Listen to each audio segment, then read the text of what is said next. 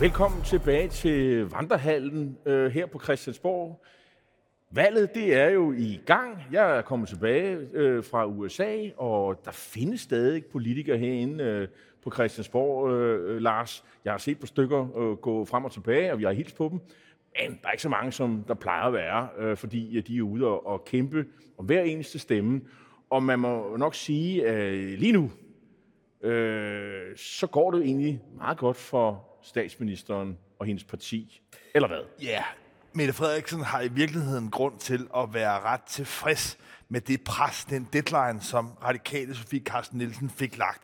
For den timing, der har været af valget, viser sig på mange måder gunstig. Først og fremmest er det altså lykkedes her i den første lille uge af, af valgkampen for Socialdemokratiet at gå frem, efter Socialdemokratiet har ligget under valgresultatet i meget lang tid, Blå Blok har ført, ja, så er det blevet udlignet, og i går kom der så en måling, som viser måske også den strømpil, det momentum, der kan være i den her valgkamp, som jeg i hvert fald ser, hvor Socialdemokratiet faktisk konsoliderer sig. Så timingen her har lidt overraskende viser at være meget gunstig for Mette Frederiksen. Lige nu i hvert fald, hvis vi tager øjebliksbilledet, ja, så er hun i hvert fald i retning af at kunne sikre sig fire år mere.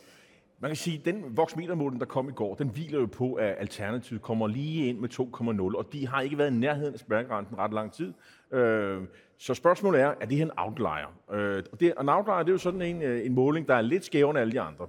Det, det, det, det kan godt være, at de øh, kommer ind, og de har tur i, i den, men det gør bare hele forskellen, øh, fordi ellers vil den måling jo nok have lignet de andre målinger, som i lang tid har vist, at Lars Lykke er tungen på vægtskålen, og så må folk derude jo gøre, gøre op med sig selv, om de tror, han går til den røde side eller til den blå side. Men det har i hvert fald været billedet i de sidste 14 dage, vil jeg mene. Men det gør, og, og, ja. og, og, og bare for at sige, at øh, spænding er intakt. Øh, en måling gør ikke en, nogen sommer. øh, derfor så er de her målinger jo, og dem skal man selvfølgelig tage med et meget, meget, meget stort græns salt. Vi ved af erfaring, at øh, der er meget få af de her målinger, og slet ikke så tidligt i forløbet, der viser sig at blive valgresultatet. Så det her kan give noget psykologisk overskud til de, de røde, og så kan det, øh, kan det være et, et advarselssignal til de blå om, se at komme i omdrejninger. Og jeg vil nok sige, sådan en som Søren Pape, ham vil jeg nok give dit råd til at komme op i omdrejninger. Ja, ja, fordi nu har du været over til midtvejsvalget i USA og kommet hjem her til den danske valgkamp, og det er mildest ikke længere i hvert fald noget præsidentvalg, vi har gang med i Danmark. For der var en lang periode, hvor det så ud til at skulle være en duel mellem Mette Frederiksen og Søren Pape. Og det er det altså ikke længere. Ikke mindst fordi, at Søren Pape har ramt den her valgkamp lige så uheldigt, som Mette Frederiksen i virkeligheden heldigt, har formået kan man sige, at vinde noget momentum. Og de sager, der nu begynder at håbe sig sammen om Søren Pape, har jo også nu sat sig i vælgertilslutningen til det konservative, som er dykket, som nu altså stabilt ligger væsentligt under Venstre. Og jeg synes også, nu var jeg selv nede, øh, det kan vi lige runde om lidt, ned til det pressemøde, som de seks blå partiledere holdt hernede i fællessalen øh, for en, en, ja, en god halvanden times tid, tid siden. Og der var det altså karakteristisk, at det nu var Jakob Ellemann, Venstres formand, som ligesom var vært for de andre, og Søren Pape stod og var lidt næsten mut og sagde ikke meget mere end, end, end de andre partiledere for de små partier. Så der er altså også sket lidt i hierarkiet i Blå Blok, hvor det virker til, at Jakob Ellemann altså, øh, har vundet noget pondus, vundet noget selvsikkerhed. Et, lad mig lige nævne et par tal. Da, da Søren Pape han havde erklæret sit statsministerkandidatur i midten af august, så gik der ikke mere end en, en, en, en uge eller to, så lå øh, Pape på 16-17 procentpoint i opbakning. Lige nu, der er der et par målinger, der viser ham ned omkring 10 procent. Han ligner altså den nye Mr. 10 procent, hvis nogen kan huske Ben Benson. Øh, det var de gode gamle dage, vil nogen sige, fordi det, var, det ligger man over det valgresultat, de fik sidste gang. Men lige nu, så ligner han øh, en Mr. 10 procent. Men spørgsmålet er, og det som mange andre øh, borgerlige, øh, øh, øh, det spørgsmål, de stiller sig selv, det er, stopper det her? Er, det, er, det, er 10 procent, er det det nye bundniveau, eller skal han længere ned? Øh, og nu skal du ikke sådan gå op i øh, sådan noget øh, vedløbsjournalistik, øh, hvem er fremme og hvem er foran, det kan vi ikke undgå at tale om. Men måske har det her også noget med øh, den test, som der jo er af, af Søren Pape som statsministerkandidat. Hvordan har han klaret sig i de debatter, der har været med statsministeren? Det politiske program, som de konservative har spillet ud med, 2030-planen. Hvordan er det blevet modtaget? Hvordan er det blevet forsvaret af Søren Pape? Og, fordi jeg tror ikke på, at det her bare handler om øh, øh, uheldige sager. Senest øh, er det jo kommet frem, at han har sammenlignet øh, Grønland med Afrika på is. Øh, godt nok ikke noget, han har sagt i offentligheden, men det er en, det er en, en, en, en udtalelse, som er blevet luftet og ventileret på et tidspunkt, hvor folk øh, blandt embedsmænd, og så er det altså sædet over til nogle politiske modstandere, brugt imod ham i åbningsdebatten forleden dag, og det er blevet et problem, der har bragt ham i defensiv. Ja, jeg så mener- nogle, så nogle ja. sager skal jo ikke... Jeg synes bare, det er en skal- sag. Det er ikke nu bare... Jeg synes bare, det er en sag. Jeg synes, det er helt, kan man sige, åbenlyst diskvalificerer ham til at være statsministerkandidat i Danmark. Det, man skal huske, det er, at Danmark er et kongerige. Vi består af tre nationer. Danmark, Grønland og færgerne. Og jeg vil i hvert fald tænke for en konservativ formand, som sværger til kongehuset, så er det altså historieløst. Og det er uden tæft og forståelse for udenrigspolitisk også, hvad det er for en størrelse Danmark, kongeriget Danmark er. Og ringeagte, helt åbenlyst ringeagte øh, Grønland på den måde, de gør. Jeg, jeg kan ikke helt altså, sige mig fri fra her, at jeg selv er født i Grønland. Jeg er det, man kalder numi- numiuk. Og jeg har derfor, kan man sige, altså, nogle flere følelser måske i klemme i forhold til øh, den nedværdige omtale, som Søren Pape har ikke bare på lukkede møder, men jo også efterfølgende bekræftet over for grønlændere. lade være med, eller hvad? Jamen i hvert fald må jeg sige, at han har i hvert fald... Nej, ja, det ved jeg ikke. Altså, han, manden har tydeligvis, har tydeligvis, kan man sige, altså udtalt sig øh, på en måde, hvor han ikke har haft det format, og kunne i virkeligheden repræsentere. Man skal huske, at det her, det er altså ikke længere et borgmestervalg i Viborg Kommune. Det her, det er et slag om at blive statsminister. Ikke bare her i Folketinget, men sådan set i udenrigspolitiske anlægner for hele kongeriget Danmark. Og der synes jeg, i den test, der er han øh, knækket sammen. Og bare det, at øh, du, du og andre kan rejse de der spørgsmål, gør, at han er bragt defensiv. Og, og vi skal jo måske også lige skæ, skæle, til, skæle til, at de, øh, dem, der angriber ham, det er jo grønlandske medlemmer, og det har de en vis legitimitet til, for de repræsenterer jo den landsdel, øh, eller det land er det jo, øh, skal vi huske at sige. Det er jo landet, selvstændige lande. Øh, det, og det er jo en åbenlyst, de gør det, men de er også i alliance med øh, Papes politiske modstandere i, øh, i Socialdemokratiet og i SF. Øh, det er jo også en væsentlig del, men det er jo helt legitimt at, at fremdrage. Det er slet ikke det. Jeg, jeg, jeg skal bare huske, der er også et øh, motiv, der, kun, der ikke kun handler om sårede grønlandske følelser. Man kan også hjælpe den øh, statsminister, som man er i alliance med. Men, men, men, og, og, men bare for at sige... sårede følelser. Prøv, det, det handler ikke om sårede følelser. Altså det her handler om, at for mig at se... Det, det sagde du lige før, at det Nej, også nej. noget med følelser ikke Ja, ja, ja, ja, okay, fair nok. Men, men, men for mig er det i hvert fald en udtalelse, der minder mig lidt om i, ved, i den præsidentvalgkamp mellem Hillary Clinton og øh, Donald Trump, hvor Hillary Clinton på citat på lukkemøde kom til at omtale Trumps vælgere som det, hun kaldte deplorables, altså i virkeligheden som en form for affald. Og den ringeagt over for Trumps vælgere, ja, det var helt oplagt noget, som de på en eller anden måde altså, øh, følte sig... Skal du kalde det krænket? Jeg synes, du tager den for langt at sige, Ej. at, at sige, at sige at, øh, at øh, fordi han sammenligner med et, ud, et udviklingsland, og så er det affald. Der, der, sy- der synes jeg ikke helt... ja, ja, det- og- jamen, det er hører det i Grønland. Det er hører det i Grønland. Jamen, det kan også være, men og så vil Og det er lidt afgørende. Men, men øh, nu er der jo nu er det så ikke de grønlandske vælgere, der skal... Øh, øh, der, der, der, altså de, de har jo sådan set allerede placeret sig i, i, i, i rød lejr, de de fleste stemme. af dem. Altså, den første jo, jo, bevar mig vel. Men, men vi kommer ikke udenom. Det er meget, meget dumt at gå og sige sådan noget, hvis man vil være statsminister. Sådan noget kan man sige, hvis man ikke skal være statsminister, men når man skal være statsminister, så skal man ikke sige sådan nogle ting, fordi det får, skaber åbenlyst problemer. Jeg mener så bare, der er en forskel på, om man siger sådan noget på et lukket møde over for nogle embedsmænd, det er uklogt, eller man render rundt i offentligheden og siger det. Der mener jeg er en, er en, en kæmpe stor forskel.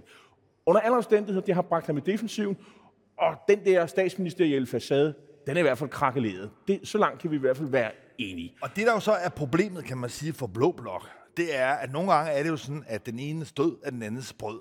Og da spillet mellem partierne i en blok ofte er lidt sådan at kanibalisere, altså kan man sige, tage lidt vælgere fra nabopartierne, så er det tankevækkende lige nu, at det ikke rigtig ser ud til for alvor, at Jakob Ellemann Jensen og Venstre løfter sig i takt med, at Søren Pape og konservative falder ned. Og det er jo i hvert fald et ildevarsende øh, tegn for Blå Blok.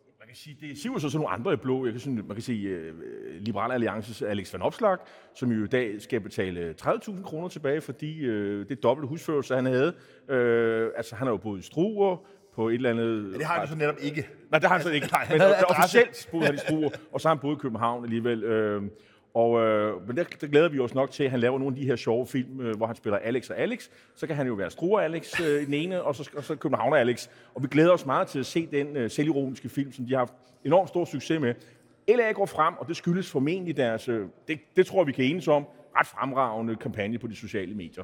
Øh, måske går Inger Støjberg også en smule frem, Nye Borgerlige går frem, der er andre partier, og så går Venstre også en lille smule frem. Så de der, den der tilbagegang fra, Og så der fra, altså fra en de anden- konservative, ja, så er der jo den anden. Ja, der er jo altså en joker, kongemæren ved det her valg. Lars Løkke Rasmussen. Altså, der er nu efterhånden flere målinger, der tyder på, at Moderaterne ikke bare klarer sig ind her i Folketinget, men også kommer massivt ind. Altså målinger helt omkring 6 procent. De, de ligger faktisk der mellem 4 til 6 procent. Øh. Og, øh, og der går allerede spekulationer, især i regeringskredse, kan man jo læse om i avisen i Berlingske i dag, hvor, hvor, hvor, hvor Socialdemokraterne i hvert fald lufter, at de tror, at han øh, ender med at, at, at have nogle planer med, med, med, med statsministeren, og nogen siger måske, at han kunne blive udenrigsminister i sådan en samlingsregering. Alt det der, tror jeg bare er snak. Øh, det, måske er det noget, de håber på. Andre borgerlige, de håber selvfølgelig på, at Lykke øh, til sidst øh, kravler over til øh, de blå, peger på måske på Jacob Ellemann, for jeg tror ikke, Søren Pape er, er, er en mand, han vil pege på, af, af mange andre årsager. Øhm, så, og, og så kan vælgerne, og det er jo lige præcis der, hvor Lykke gerne vil have folk. Der skal være nogle folk, der måske øh, er til den røde side, og der er nogle, folk, der, der er nogle vælgere, der er til den blå side. Øh, og de skal helst begge to abonnere på hver sin forestilling. Ja. Og så får han, så kan det løfte partiet i meningsmålingen. Ja, vi har tidligere jo diskuteret Lars Lykkes sådan lidt tumultariske øh, ja. partietablering. Og jeg må være ærlig og erindre dig om, at jeg jo faktisk hele tiden har givet Moderaterne, Lars Lykkes parti, ret gode chancer for at komme i Folketinget. Du har tværtimod været ret skeptisk. Så jeg er nødt til at spørge dig, når vi nu ser målinger, og igen, det kan gå op og ned i showbiz og politik, og særligt i valgkampe. Men når vi nu ser målinger, hvor han i snit ligger og nærmer sig en næsten 5 procent, hvad er det så, der er lykkedes for Lars Lykke? Jamen, det der jo lykkedes, og det har, har jeg så altid haft øje for, det var, at han i debatterne har været ret fremragende. Altså, man, jeg tror, der er nogle vælgere, der sidder derude med en fornemmelse af, at han øh, ved, hvad han taler om. Specielt i de ting, der handler omkring sundhedsdebat, men også det omkring reformer. Og man minder om, det, er jo, det her land står jo i en krise. Vismændene er lige kommet med en øh, rapport her i dag, der viser, at øh, 100.000 øh, arbejdspladser vi mister måske allerede til næste år. Og, i sådan, øh, i sådan en situation, der leder man måske efter folk, der har erfaring, øh, gode idéer osv. Lykke kan spille den rolle som manden med de store idéer. Han nægter at deltage i de der øh, juleleje, som, som øh, medierne har, hvor de sidder med skilte og skal sige ja og nej og sådan noget. Han fastholder, at det handler om politik, om at samarbejde om noget, og han nægter at pege på nogen. Altså, i hele det der spil, øh, som jo vi har set så mange andre midterpartier har knækket nakken på, Nasser Carters med ny alliance, der virker han som om, at han kan holde den der gående, uden han skal stikke og bekende.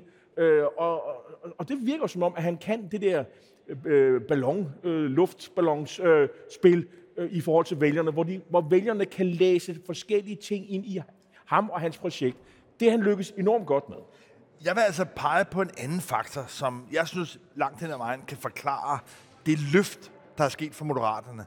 Og det er, at Mette Frederiksen valgte at udskrive et valg, hvor Socialdemokratiet nu går til valg på at ville danne en midterregering, altså en regering hen over midten. For derved har Mette Frederiksen jo på en eller anden måde med tilbagevirkende kraft anerkendt, at det Lars Løkke gik til valg på i 2019, netop fuldstændig ordret det samme, og ville lave en regering hen over midten, at det sådan set var rigtigt. Dengang, der blev Lars Løkke, også fordi han overraskede mildt talt de andre folk i Venstre med det her udspil, men, men, men dengang kan man sige, blev han jo, øh, om ikke hånet, spottet, latterliggjort, så i hvert fald fra Mette Frederiksens side fuldstændig afvist. Nu er hun nået frem til den samme erkendelse, som Lars Løkke havde i 2014, og det tror jeg er med til i virkeligheden at løfte ham op og give ham langt mere pondus, fordi at man der kan se, okay, han så måske noget før andre, på samme måde, når det gælder øh, sundhedsreform, andre reformer og skattereform, så kan han også få noget credibility i ved at, ligesom, at være foran på kurven. Så jeg tror i virkeligheden, at Mette Frederiksens altså, øh, proklamering af at ville danne midterregering, ja, det er noget af det, der ligesom har bragt ham endnu mere i centrum. Og så er der jo også det, som er interessant, det er, at når hun gør det, så, så kapper hun jo også tårne til det billede, som øh, de borgerlige gerne vil tegne af hende, som sådan en magtfuldkommen en, der ikke vil dele magten og styre det, hele Danmark fra statsministeriet. Nej, når man sådan går ud og siger, jeg, jeg vil egentlig gerne have det der brede øh, samarbejde og sådan noget. Altså, det, altså, hun signalerer noget andet end det, skal man sige, end det billede, det skræmmebillede, som hendes politiske modstandere har. Det, der er interessant, synes jeg, det er jo, prøv at se på SF og Enhedslisten. De lader hende jo være øh, den der midter, midterfigur, øh, der giver skattelettelser, som vil byråkratiet til livs, som alt det der. Altså, hun ligner jo sådan en gammeldags venstrepolitiker, øh, og, og det handler selvfølgelig om, at man går på, på, på stemmejagt i den blå lejr, øh, eller blandt midtervælgere osv. Det får hun lov til. Der er ikke nogen kritik. Og hvis man læser i dag på, på Berne, i Berniske, så, så har de jo været rundt og snakket lidt rundt i krogen blandt socialdemokrater, men også nogle af støttepartierne. Og de siger lige ud, at øh, de mener, at det simpelthen er et eller andet stort fupnummer, øh, hvor man spiller nogle roller, men i virkeligheden er noget andet. Det er i hvert fald en analyse, der er udbredt herinde. Ja, og det er jo også en analyse, der baserer sig på, hvad det i virkeligheden lykkedes for både Socialdemokratiet og Venstrefløjen ved sidste valg. For ved sidste valg, der gik Mette Frederiksen meget klart til højre i udlændingepolitikken. Og hvad skete der så? Ja, man har talt om sådan en transportbånd, hvor der ganske vist var øh, vælgere, socialdemokratiske vælgere, der skaldede af til øh, Venstrefløjen, til SF, Enhedslisten og Radikale. Men det lykkedes for Socialdemokratiet dengang, kan man sige, at gøre indhugst i det borgerlige landskab ved at stramme udlændingepolitik. Nu gør man i virkeligheden det samme nummer lidt mere i den økonomiske politik med skattelettelser. Og det, som gør, at støttepartierne SF, Enhedslisten Radikale accepterer det, jamen det er, at de forventer, at der igen også, kan man sige, vil skal lidt af til dem. Så i virkeligheden ved, at Socialdemokratiet rykker længere ind mod midten, ja, så kan det ende med, at Socialdemokratiet sådan set bliver nogenlunde lige så store, som det var sidst, men at SF, og måske Enhedslisten og Alternativet, kan vokse sig lidt større. Så, så derfor er der altså den lidt mærkelige logik, at selvom Mette Frederiksen siger noget, der sådan set er mere borgerligt, så er det noget, der kan ende med at være til gavn også for Venstrefløjen. En effektiv arbejdsdeling, men øh, måske i, i en anden tid vil man jo have angrebet Socialdemokraterne benhårdt. Men Øh, nu nævner du de radikale, og jeg vil sige, at de har faktisk brug for, at der kommer lidt afskalning til dem. øh, fordi øh, der har været nogle ret grimme målinger. Øh, 3,8, mere end en halvering i forhold til forrige øh, valg. Øh, man må kan roligt sige, at øh, det der med at tvinge statsministeren til at udskrive valg, reelt vælte statsministeren, for to timer senere og pege på hende igen, det er ikke noget, det er ikke en manøvre, vælgerne har taget ned med, med, med, med bravur og anerkendt. Øh, snart tværtimod, Lars. Ja, det er en kæmpe afklapsning. Det er en komplet fuser for Sofie Carsten Nielsen. Og det, der jo er nok så afgørende, en ting er, at partiet nu ligesom dykker ned. Men det, at Lars Lykke og Moderaterne ser ud til at kæber positionen som kongemæren, som tunge på vægtskålen. Det er jo det, der ligesom fuldender ydmygelsen. For det, det vil jo betyde, at efter et valg, ja, der vil det ikke være Sofie Carsten Nielsen, som Mette Frederiksen bliver nødt til på en eller anden måde at komme i møde. Nej, hun vil have al sin opmærksomhed rettet mod at kunne lave en eller anden snorig aftale med Lars Løkke, hvor han måske nogle år senere skal have en kommissærpost, og jeg ved ikke hvad, der ligesom kan være på brækker på bordet i spil. Men, men, men, men, men pointen er, at Sofie Carsten Nielsen, der i virkeligheden selv troede i hvert fald, at det var hende, der ligesom kunne styre hele øh, spillets gang, ja, hun står nu i en situation, hvor partiet er ned i meningsmålinger, kan ende måske med seks mandater, og kommer til at have en meget afmægtig rolle efter valget. Og jeg synes faktisk, man allerede nu kan konkludere, at det her valg, det er tabt på gulvet for Sofie Carsten Nielsen. Jeg har svært ved at se, hvordan hun skulle komme tilbage efter det her. Hvad, øh, ja, så skal hun til at begynde at snakke øh, politik på en helt anden, opfinde andre ting. I dag kan jeg forstå, at det er sådan noget med, at, at første G'erne ikke skal have karakter i gymnasiet. Øh, man kan sige, det der er ramskiven, det er der politik, der er, der, øh, der er nogle unge mennesker, som synes, det vil være dejligt, men, men, men jeg har svært ved at se hende komme tilbage. Og hvis det der, du fortæller, er valgresultatet, seks mandater, så tror jeg, vi, har, vi er ude i en diskussion, hvor de radikale skal finde en ny men, leder. Men når jeg nævner seks mandater, så er det fordi, der er målinger, hvor de ligger helt dernede og, og, og vil få det. Så det er mere sådan et øjebliksbillede. Der er selvfølgelig ting, der kan ske anderledes.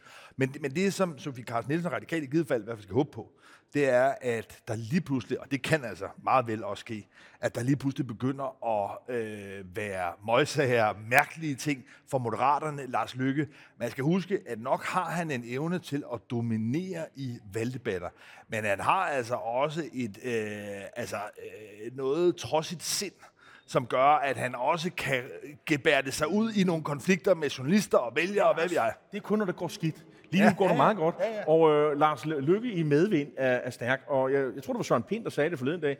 Han havde til gode at se en valgkamp, hvor Lars Lykke blev dårligere.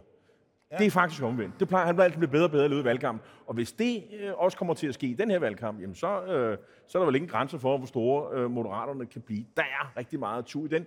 Modsat øh, de, de radikale, hvor øh, man har svært ved at se, øh, hvad der skal ske øh, herfra. Men det, der også er interessant, det er, at det, er jo, det, det ligner jo en dyr valgkamp. Altså, selvfølgelig er enhedslisten ude og sige, at, at at togpriserne, de skal, øh, billetterne, de skal øh, halveres. Jeg vil sige, i en inflationstid som nu, hvorfor gik de ikke bare ud og sige, at priserne skal fastholdes? Det havde da været ambitiøst, det har også været en smule- realistisk. Det her det er jo fuldstændig urealistisk. Øh, Så har vi jo sådan nogle enkelte kandidater fra SF, der siger, at de vil afskaffe tandlæge og sådan noget. Om lidt Ikke, ikke afskaffet tandlæge dog. Nej, tand, tandlægeregninger, det skal, det skal være gratis. Undskyld. Ikke, det gør vi ikke nu, det gør vi en anden gang. Så, øh, der er en enkelt kandidat, der gør det, og så kommer sundhedsordføreren og siger, det, det har vi desværre ikke penge til. Øh, det, Jamen, så der er sådan set et vis mådehold, kan man sige, altså øh, på venstrefløjen. Men det er på venstrefløjen. Hvis du går på højrefløjen, Ja. der, der er simpelthen ikke noget mådehold. Altså, må jeg introducere det mest økonomisk uansvarlige parti? Sådan en som mig, der er borgerlig. Jeg vil sige, ja, dem, dem findes ude på venstrefløjen.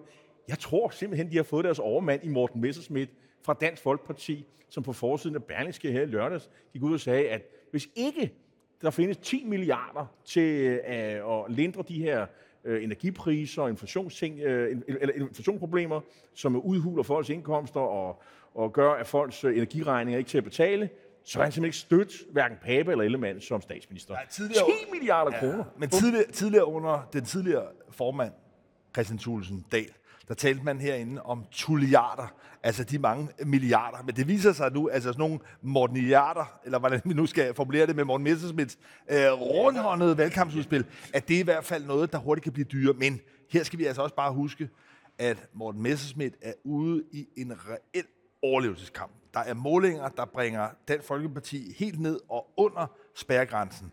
Og det er jo altså noget, der under andre omstændigheder også kan tippe balancen helt til Mette Frederiksens fordel, hvis det er, at den Folkeparti lige pludselig søger under. Så i virkeligheden, han er ude i et spil, hvor han bare må kaste om sig med hvad som helst, for på en eller anden måde at tiltrække sig noget opmærksomhed.